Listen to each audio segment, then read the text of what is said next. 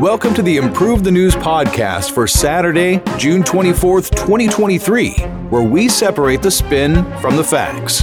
I'm Adam Clark. And I'm Eric Steiner with a look at today's top stories. The DOJ is accused of slow walking a Hunter Biden probe.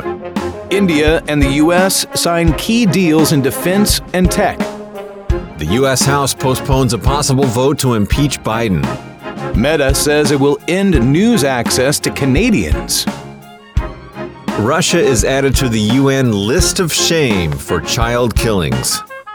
A Wyoming judge blocks a ban on abortion pills. The Supreme Court upholds Biden's immigration enforcement plan. A study estimates that over 1.3 billion will have diabetes by the year 2050. The IOC strips the International Boxing Association of its status. And a U.S. climate change lawsuit seeks $50 billion over the 2021 heat wave. In our top story, whistleblowers accuse the Department of Justice of slowing the Hunter Biden probe. Here are the facts as agreed upon by The Hill, CNN, One America, Fox News, ABC News, and Politico. According to testimony released Thursday by the Republican majority U.S. House Ways and Means Committee, two whistleblowers said the U.S. Department of Justice slow walked an investigation of President Biden's son Hunter in the face of an IRS attempt to charge him with additional felony tax charges. Gary Shapley, who worked at the IRS for more than a decade, and a second IRS agent, who wasn't named, alleged the IRS recommended that Hunter Biden be charged with felonies for tax evasion and filing a false tax return for three years and five misdemeanors for failing to pay taxes on time. The whistleblowers gave several examples of what they perceived to be slow walking, including the stopping of a probe into a text Hunter Biden sent to a Chinese businessman and the blocking of two search warrants at a Biden residence and a storage unit.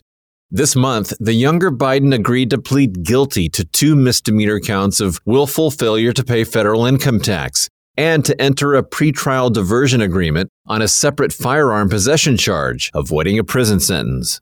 The whistleblowers also claim that U.S. Attorney David Weiss, who headed up the Hunter Biden probe, was rejected when he asked to be named a special counsel. But Attorney General Merrick Garland on Friday denied that accusation.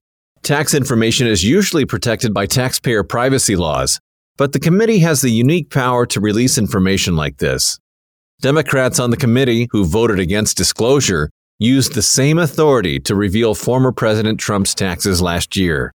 Eric, thanks for laying out the facts on that first story. I'm going to start our first round of spins with a Republican narrative provided by the Red State. No one ever expected the Biden administration to stay out of the investigation of the president's son, and the slap on the wrist Hunter received was the first sign of something gone awry. This testimony shows that the fix was in all along, and the Biden's DOJ can't be trusted.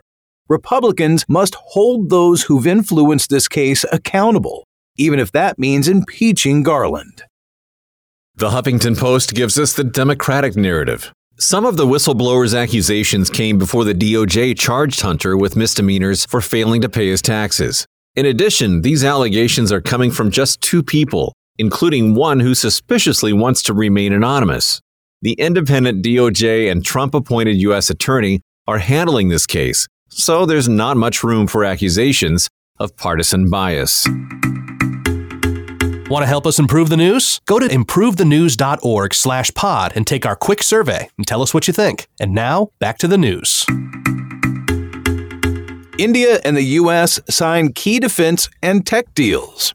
Here are the facts as agreed upon by Reuters, Guardian, Al Jazeera, BBC News, Mint, and Fox News. On Thursday, U.S. President Biden and Indian Prime Minister Narendra Modi signed a series of new business deals on the second day of Modi's maiden visit to the U.S. The key announcements include an agreement that allows General Electric and Hindustan Aeronautics to jointly produce engines to power India's indigenous fighter jets, and the sale of U.S. made armed MQ 9B Sea Guardian drones. The landmark agreement bolstering defense cooperation is expected to transfer critical jet engine technologies. which the U.S. rarely shares with non allies, such as the F 414 engine to India.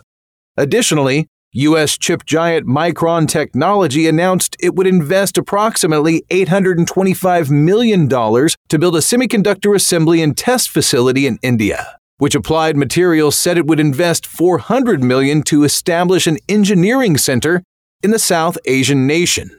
India and the U.S. also signed the Artemis Accords, which allow India's space agency to partner with NASA in sending a joint space mission in 2024.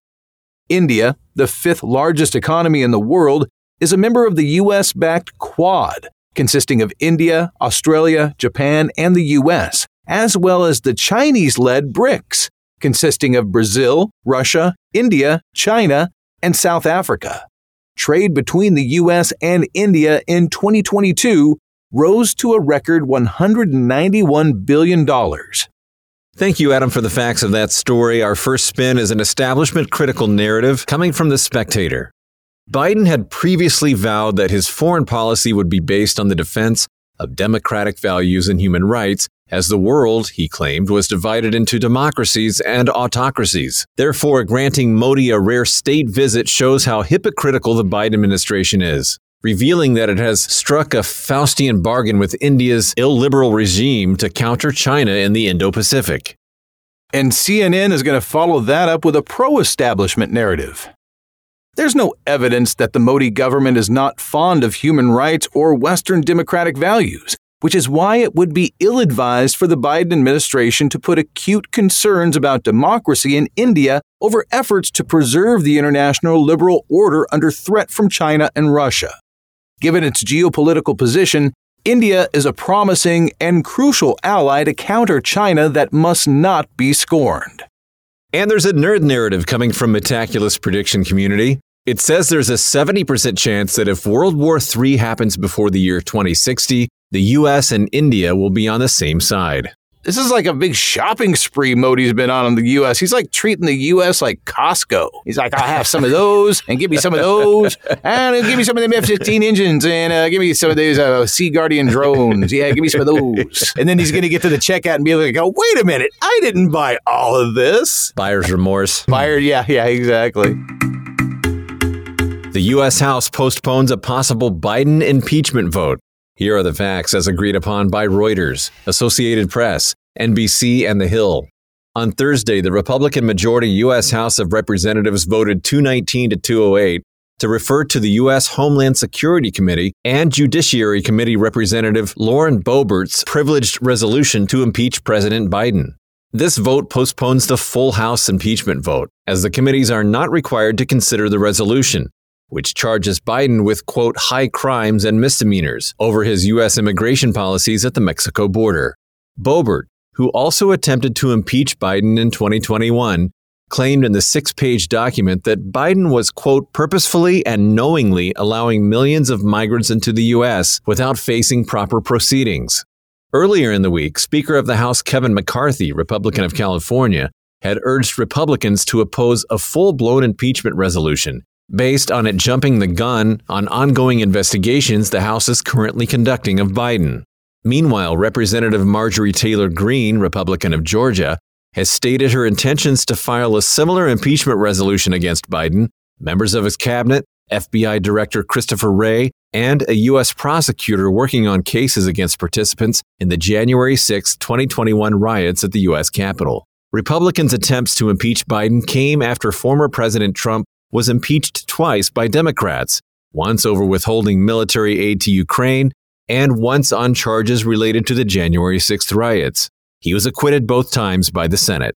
Thank you, Eric. We're going to start off with a Republican narrative provided by Daily Wire.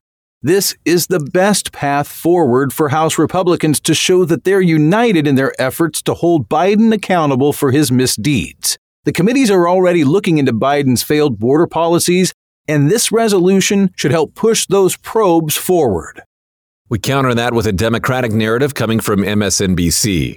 Boebert and her far right allies are bringing forward these baseless impeachment resolutions to increase the notoriety of their personal brands and support their own fundraising. Perhaps they could be taken more seriously if they'd shown the slightest regret for Trump's actions. But alas, this is just a partisan game to them. And we're going to follow that up with a narrative C by Fox News. Impeaching Biden would be a worthwhile venture if Republicans already had ironclad evidence, but unfortunately, investigations are ongoing.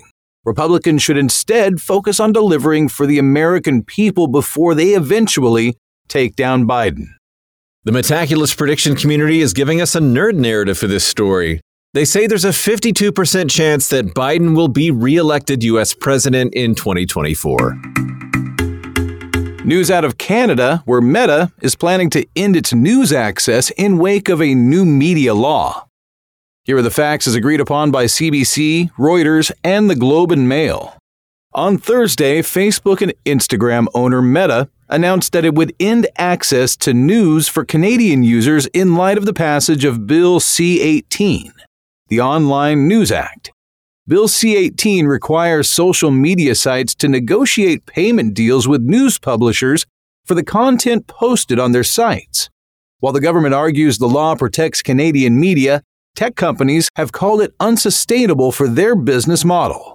The legislation, which passed the Senate on Thursday and will come into effect in six months, has spurred Meta to block news links for up to 5% of its 24 million Canadian users as part of a test. As the company tested news blocking earlier this year, the Minister of Canadian Heritage and Google executives aimed to avert further disruption.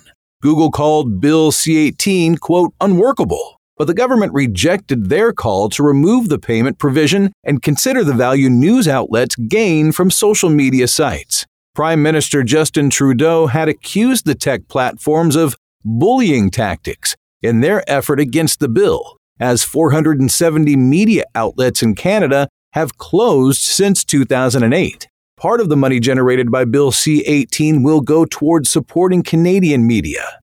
The media funding regime is based on similar legislation in Australia, the first country to have tech companies compensate news publishers. Meta temporarily blocked the sharing of news articles for Australian users, and Google threatened to block the use of their search engine before relenting and striking deals with publishers. Adam, thanks for the facts of that story. Let's take a look at the round of spins, as the first one is an establishment critical narrative coming from the Toronto Sun. Big tech has siphoned off the lion's share of the revenue from news media that desperately need financial security. You cannot have a functioning democracy without an informed population, and a dearth of quality news from trusted sources will ensure that. Social media cannot be complicit in this decline. Instead of paying journalists what they are owed, they are taking punitive measures in an arrogant display. Big tech has gotten a free ride for too long, and it's time for them to pay up.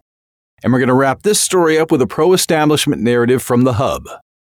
Bill C 18 is an ill advised piece of protectionism that will only serve to harm Canadians to keep moribund legacy media outlets afloat the government is imposing a regime of almost unlimited financial liability on social media companies.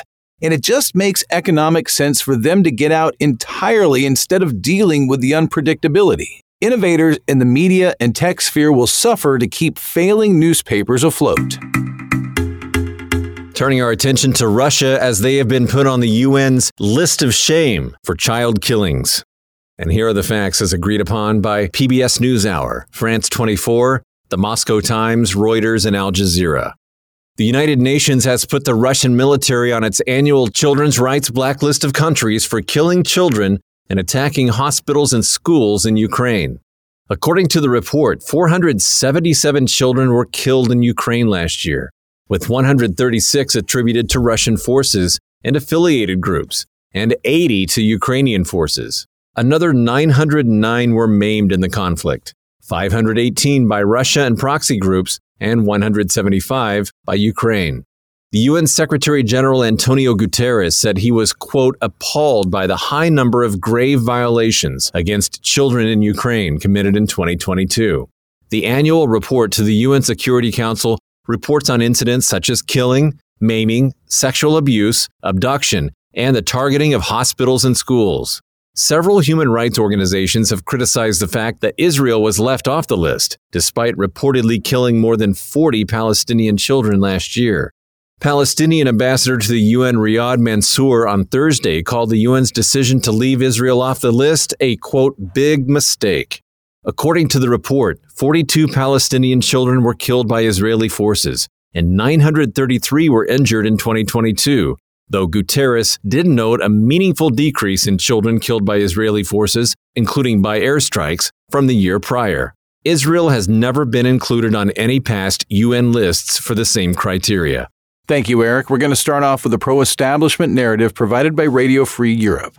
By including Russian forces on the shame list, the UN is holding the Kremlin's forces accountable for disturbing violations against children. Russia has indiscriminately attacked hospitals, schools, apartment buildings, and other civilian structures, killing hundreds of Ukrainian children. The Canary gives us the establishment critical narrative. This report has hypocrisies. Ukraine has also committed violations against children and was not included on this list, and neither is Israel. Instead of being a nonpartisan report on children in conflict zones, this list is politically motivated, giving American allies like Ukraine and Israel a free pass. And the nerds of Metaculus have an opinion. They think that there's a 17% chance that a post Putin Russia will substantially democratize within five years. And that's according to the Metaculus prediction community. A Wyoming judge blocks a ban on abortion pills. Here are the facts as agreed upon by Associated Press, The Hill, Axios, Politico, New York Times, and WION.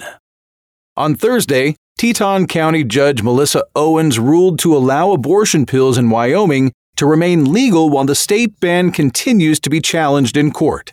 Wyoming became the first state in the U.S. to specifically ban two separate abortion pills in March this year, intending for the law to be implemented starting July 1st. However, the law was challenged by several nonprofit organizations and medical providers, with Owens ruling to pause its introduction until a final ruling is made. Owens made a similar decision concerning Wyoming's total abortion ban in March. Both cases are believed to be dependent on a state constitutional amendment from 2012, passed in response to the Affordable Care Act, which states that Wyoming residents have the right to make their own health care decisions. While pro life lawmakers have argued that abortion doesn't fit under the category of health care, Owens said the plaintiffs had, quote, clearly shown probable success on the merits of their legal challenge to allow the law to remain paused. Laws attempting to ban abortion have been made possible through the overturning of Roe v. Wade by the Supreme Court last year, which had given women across the country the right to an abortion for nearly five decades. Thank you, Adam. Our first spin is a left narrative coming from the Fordham Ram. Conservatives continue to spew a fraudulent narrative of morality and the sanctity of life while enforcing a dystopian nightmare against women and their bodily autonomy. Wyoming's attempts to pass strict abortion laws would set an extremely damaging precedent for healthcare across the U.S. Arguments against abortion pills don't hold water considering the plethora of scientific evidence supporting their safety and any further attempts to minimize reproductive freedoms should be met with resistance rather than fear. And as expected, we've got a right narrative following that up, provided by Daily Caller. In the year since Roe v. Wade was overturned, countless lives have been saved, and America has been set on a positive course. The authority to govern abortions has rightly been given back to the states. Wyoming is acting within its rights to protect the unborn and legislate access to abortion pills. While the abortion conversation must be continued with empathy and delicacy, it is important the U.S. states continue to stress the value of life as its primary legal concern. And Metaculus prediction community gives us a nerd narrative for this story. They say there's a 5% chance that elective abortion will be banned nationally in the U.S. before the year 2030. The Supreme Court revives the Biden immigration enforcement plan. Here are the facts as agreed upon by NBC, Fox News, Newsmax, Reuters, and NPR Online News. In an 8 to 1 vote on Friday, the Supreme Court upheld the Biden administration's policy of prioritizing public safety threats in immigration enforcement, with Justice Samuel Alito issuing the sole dissent. This overruled a Texas federal judge who blocked the policy a year ago.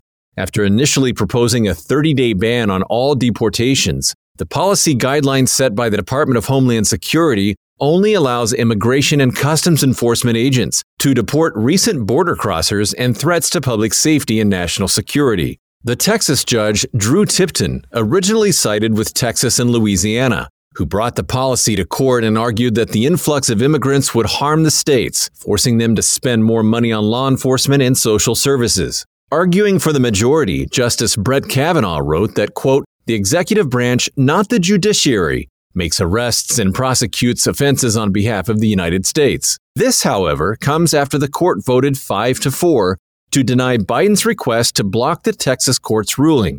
Biden originally issued the guidelines before they were halted by the lower court judge, following Donald Trump's policy of arresting and deporting all migrants who enter the country without legal authorization. Justices Neil Gorsuch, Amy Coney Barrett, and Clarence Thomas said the states lack standing because federal courts do not have authority to redress their injuries, as the states claim to face a monetary injury. The court also concluded that the states may have standing in the future if the executive branch, quote, wholly abandon its responsibilities. Thank you, Eric. We're going to start off with a Democratic narrative provided by the American Bar Association Journal all but one justice, meaning every conservative except Alito, agreed that Texas and Louisiana went too far in their request to block executive authority.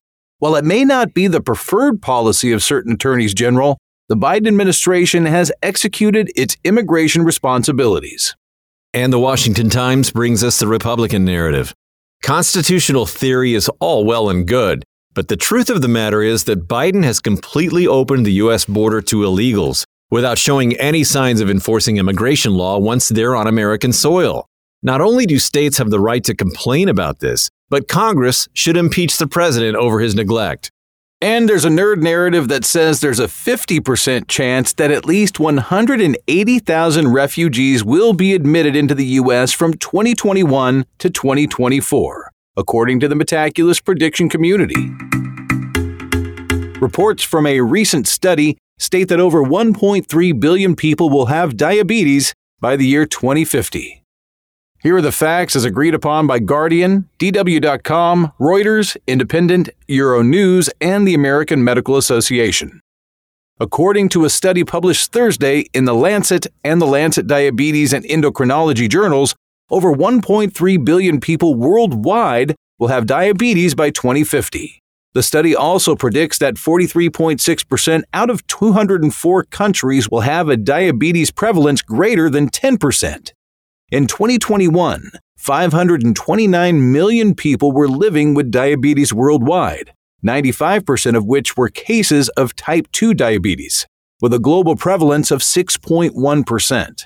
While every country will be impacted, prevalence rates are increasing to reach 16.8% in North Africa and the Middle East, and 11.3% in Latin America and the Caribbean by 2050.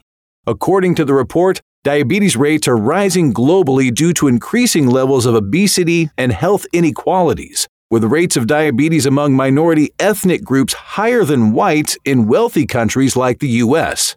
Professor Leonard Egede, the study's co author, said that historically disenfranchised racial and ethnic groups are less likely to get access to sufficient and healthy food and healthcare services, which contribute to poorer outcomes for people with diabetes.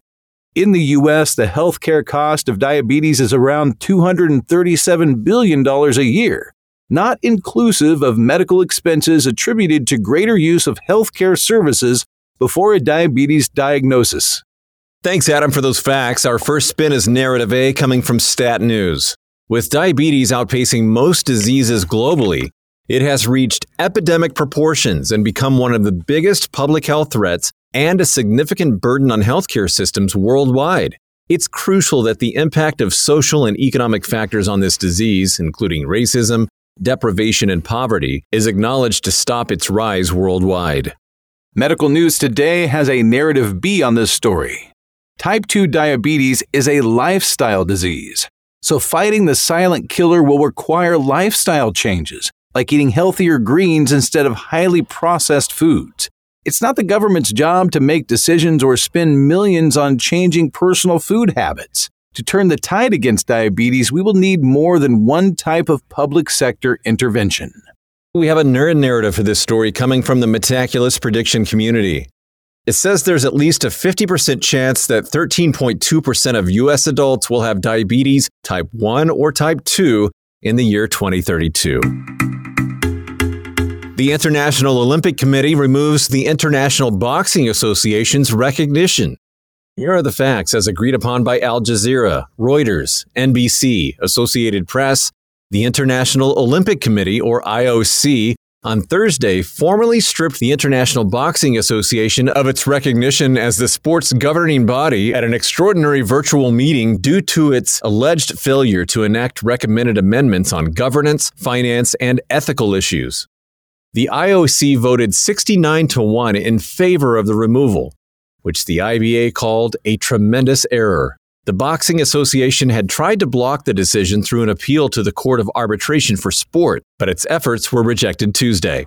This move comes after the IOC's executive board, chaired by President Thomas Bach, recommended the expulsion two weeks ago, citing alleged governance issues under presidents from Uzbekistan and Russia, as well as the association's financial ties to Russian state energy firm Gazprom. Olympic boxing has had a checkered past relating to bout integrity, but IBA's relationship with the IOC deteriorated drastically after it elected Uzbekistan businessman Gafur Rakhimov as president in 2018 and Russian Umar Kremlev as his replacement in 2020. The IOC will oversee boxing competitions for the 2024 Paris Olympics, as it did in the 2021 Tokyo Olympics after it suspended the IBA in 2019 in an effort to promote governance changes. It remains unclear if boxers representing national federations who stay affiliated with the IBA will be eligible to compete in 2024. In addition to the 2024 Paris Games, boxing has also reportedly been confirmed on the 2028 Los Angeles Olympic program. The IOC can now work with the recently created World Boxing, which is backed by officials in Britain, Switzerland, and the US. Thanks, Eric. We're going to start this round of spins with a narrative A provided by The Guardian the IOC had no choice but to remove the IBA as the governing body of Olympic boxing, as it failed to implement the necessary changes that have plagued its integrity and governance. The Olympics cannot endorse a body that is financially backed by Russian state businessmen and has been repeatedly accused of fixing matches. The IOC will continue to promote the sport of boxing and oversee Olympic matches without IBA involvement. Narrative B comes from Inside the Games. The IOC's decision to remove the IBA's Olympic recognition is unjust and detrimental to the future of boxing. The IOC did not care to give the IBA a chance to implement the recommended reforms because it was committed to removing the IBA at all costs. While the IBA is solely committed to boxing, the IOC is concerned about geopolitical moves that penalize association and countries it doesn't approve of. It is a sad day for the sport. And the folks at the Metaculus prediction community have another opinion on this. They say there's a 51% chance that Russian athletes will be banned from the 2024 Olympics. A county in Oregon is suing fossil fuel companies over the 2021 heat wave. Here are the facts as agreed upon by Reuters, New York Times, OPB, UPI, and Oregon Live. On Thursday, Multnomah County in Oregon, which includes the city of Portland, filed a lawsuit in state court against several oil and coal companies, as well as industry groups and consultants, for over $50 billion to address costs allegedly associated with climate change. Those named as defendants in the lawsuit include ExxonMobil, Shell, the American Petroleum Institute, Koch Industries, and the consultancy firm McKinsey & Company. The lawsuit claims the named companies contributed to the 2021 heat dome that claimed the lives of 69 people in Oregon through their sale and promotion of fossil fuels. Researchers say the heat dome was directly caused by climate change, with a lawsuit claiming one could occur every 5 to 10 years. With the county chair claiming the defendants knew their products were unsafe and harmful Multnomah County is seeking $50 million in damages for the 2021 heat wave, 1.5 billion in future damages, and 50 billion to go towards mitigating the impact of future heat events. In a written statement, defendant defendant Chevron said the claims are baseless with other defendants saying the suit does nothing to fight climate change.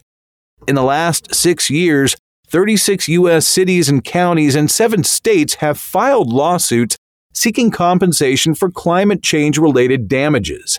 In April, the Supreme Court denied an appeal from oil companies in five of those cases, allowing the lawsuits to move forward in state courts. Adam, thank you for the facts of that story.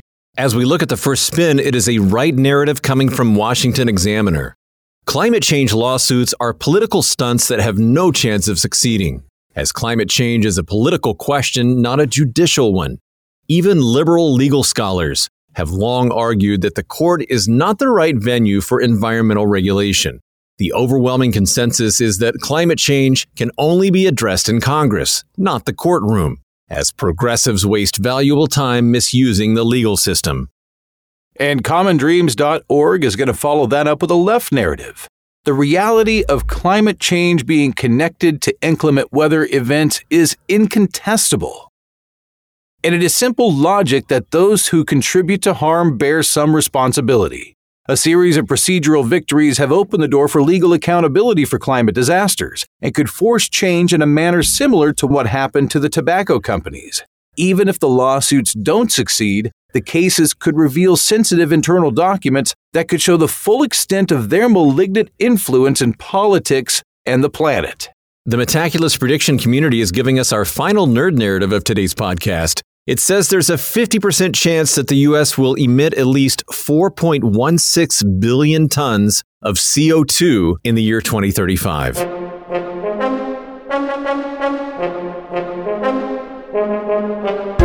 Thanks for listening to the Improve the News podcast for Saturday, June 24th, 2023. Each day, we use machine learning to read about 5,000 articles from about 100 newspapers and figure out which ones are about the same stories. For each major story, our editorial team then extracts both the key facts that all the articles agree on and the key narratives where the articles differ. For more information on Improve the News, please visit our website, improvethenews.org. You can also download the Improve the News app on the Apple App Store or Google Play.